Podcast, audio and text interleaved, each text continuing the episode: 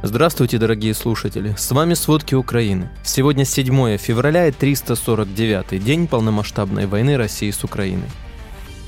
Западные партнеры разработали сразу три модели специального трибунала над российскими военными. Швейцария может отказаться от многолетнего статуса нейтралитета и разрешить экспорт оружия в Украину. Рассекреченные файлы свидетельствуют о том, что патриарх Кирилл, так же как и российский президент, работал в КГБ. По всей России начались проверки и ремонт бомбоубежищ. Осетр скоро исчезнет, кормить нечем. Зарубежные производители комбикормов для рыбы ушли с российского рынка. Обо всем подробней. Российские войска проводят перегруппировку на отдельных линиях и ведут наступление на пяти направлениях. Основные усилия сосредотачивают на ведении наступательных действий на Купинском, Лиманском, Бахмутском, Авдеевском и Новопавловском направлениях. Войска России активно использовали реактивные системы залпового огня. ВСУ нанесли более 100 ударов по позициям россиян. Об этом говорится в вечерней сводке Генштаба ВСУ. В ходе боевых действий за сутки в Украине убиты 1030 российских военных. Потери армии России с начала войны составили 133 190 человек. Это данные украинского генштаба на 7 февраля. Российские силы заставляют украинских учителей, оставшихся работать на оккупированных территориях Луганской области, получать паспорта России. Об этом сообщает Центр национального сопротивления Украины. Российские паспорта россияне планируют раздать учителям по ускоренной процедуре. Напомним, в настоящее время известно, что в Донецкой области российские силы проводят принудительную паспортизацию среди сотрудников государственных и коммунальных предприятий. Тем временем во временно оккупированных районах Запорожской области продолжают исчезать украинцы. Россияне берут заложников, которых в настоящее время насчитывается более 230 человек. На Херсонщине российские войска проводят мероприятия, направленные на повышение имиджа военной службы ВС России. Об этом сообщает пресс-служба Центра национального сопротивления. В учебных заведениях Скадовского района на занятиях по допризывной подготовке юношей проводится агитация учащихся 10-11 классов по вступлению на военную службу в ряды армии россиян. На оккупированных территориях Херсонской области россияне усиливают фильтрационные мероприятия. В частности, в Новотроицкое прибыли сотрудники ФСБ России. Сообщается, что агенты спецслужб будут проводить в городе проверки населения с проукраинской позицией. Также, по данным Генштаба, россияне продолжают на оккупированных территориях принудительную паспортизацию населения. Так, в Кременной Луганской области работникам так называемых государственных предприятий ЛНР, которые не находятся в очереди на получение российского паспорта, снижают зарплату на 30%.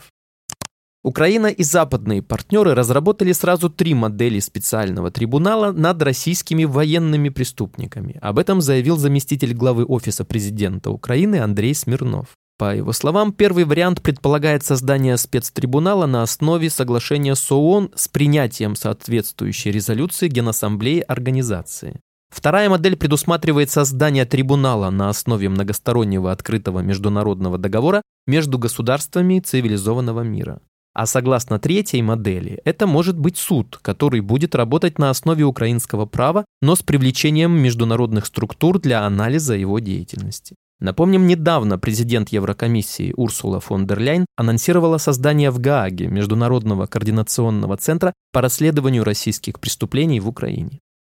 Вчера группа украинских военных прибыла в Британию для обучения на самоходных артиллерийских установках АС-90. Об этом сообщает Министерство обороны Великобритании. Ранее сообщалось, что Великобритания передаст Украине эскадрон основных боевых танков «Челленджер-2». Это 14 единиц. Также будет передано 30 самоходных артиллерийских установок АС-90 стандартного для НАТО калибра 155 мм.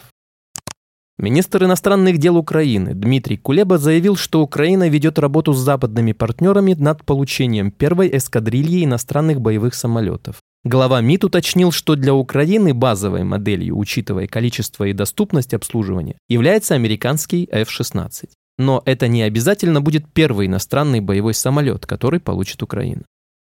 Швейцария может отказаться от многолетнего статуса нейтралитета и разрешить экспорт оружия в Украину. К этому решению швейцарских политиков подталкивают представители оборонно-промышленного комплекса и настроения в обществе. Об этом сообщает агентство Reuters. Недавно в парламент был предоставлен законопроект, который позволит правительству разрешить реэкспорт швейцарского оружия в страны с такими же демократическими ценностями, как в Швейцарии. По данным недавнего социологического исследования, 55% швейцарцев выступают за снятие запрета на реэкспорт оружия и его снабжение Украине. Ранее швейцарская партия ФДП предложила правительству помочь Украине с танками «Леопард» на фоне войны против России.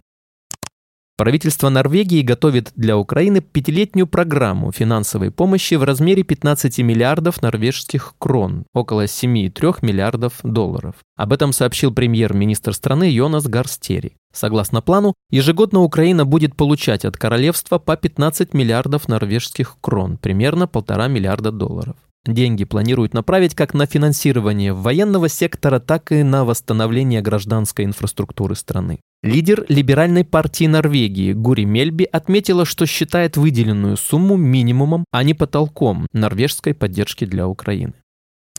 Глава Русской Православной Церкви разделяет с Владимиром Путиным не только его позицию по вторжению в Украину. По сообщениям швейцарской прессы, рассекреченные файлы свидетельствуют о том, что патриарх Кирилл, так же как и российский президент, работал на КГБ. Сообщается, что во время пребывания в Швейцарии в 70-х годах под кодовым именем Михайлов он выполнял миссию по оказанию влияния на Всемирный совет церквей. С тех пор Швейцарию Кирилл Михайлов посетил 37 раз и не только для катания на лыжах. Женщина погибла во время очередного обстрела в Белгородской области. Об этом сообщил губернатор Белгородской области Вячеслав Гладков.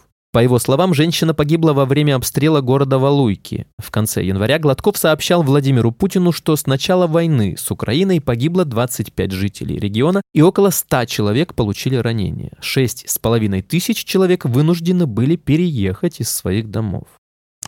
По всей России начались проверки и ремонт бомбоубежищ в соответствии с приказом Кремля модернизировать разваливающуюся инфраструктуру времен СССР. Официально в России не объявили о национальной кампании по модернизации бомбоубежищ, но она уже идет несколько месяцев. Проверки и ремонт начались после вторжения в Украину в феврале 2022 года и будут продолжаться в 2023 году. Большинство бомбоубежищ в России оказались в аварийном состоянии или были заброшены после распада СССР. По наблюдению аналитиков Института изучения войны, Путин, чтобы усилить поддержку россиянами войны против Украины и продолжить мобилизацию, пытается сделать из вторжения Вторую Великую Отечественную. Фермеры из Владимирской области пожаловались Единой России на санкции Запада. У фермеров, владеющих осетровыми фермами во Владимирской области, появились проблемы из-за ухода иностранных компаний из России и санкций, введенных на фоне войны России против Украины. Местное отделение партии «Единая Россия» опубликовало у себя на сайте интервью с владимирскими фермерами. Один из них, Илья Рожков, рассказал, что одна из самых главных проблем сейчас – закупка корма для осетров. Зарубежные производители комбикормов для рыбы ушли с российского рынка. Продажи новых легковых и коммерческих автомобилей в России в январе 2023 года снизились на 63% по сравнению с январем 2022 года. Об этом пишет Forbes Россия со ссылкой на данные Ассоциации европейского бизнеса. Лидером рынка России осталась российская марка «Лада». В январе автоконцерн смог реализовать 17 468 новых автомобилей, что на 3% меньше показателей января 2022 года. Издание Central Asia сообщает, что в прошлом году приток россиян в Монголию увеличился на 989%. Этот процент вызван войной и, соответственно, мобилизацией. Для уехавших и критикующих Россию можно ввести смертную казнь, так как это предательство Родины. Такое мнение высказал депутат Госдумы единорос Андрей Колесник. По его словам, необходимо задуматься о снятии моратория на смертную казнь в России. Спасибо, это были все главные новости о войне России с Украиной к середине 7 февраля. Помните, правда существует, а мы стараемся сделать ее доступной. Если вам нравится то, что мы делаем, пожалуйста, поделитесь этим подкастом с друзьями в России. Также, если вы хотели бы помочь нам делать материалы еще более качественными, пожалуйста, оставляйте фидбэк. Это очень важно для нас и для распространения правдивой информации. До встречи.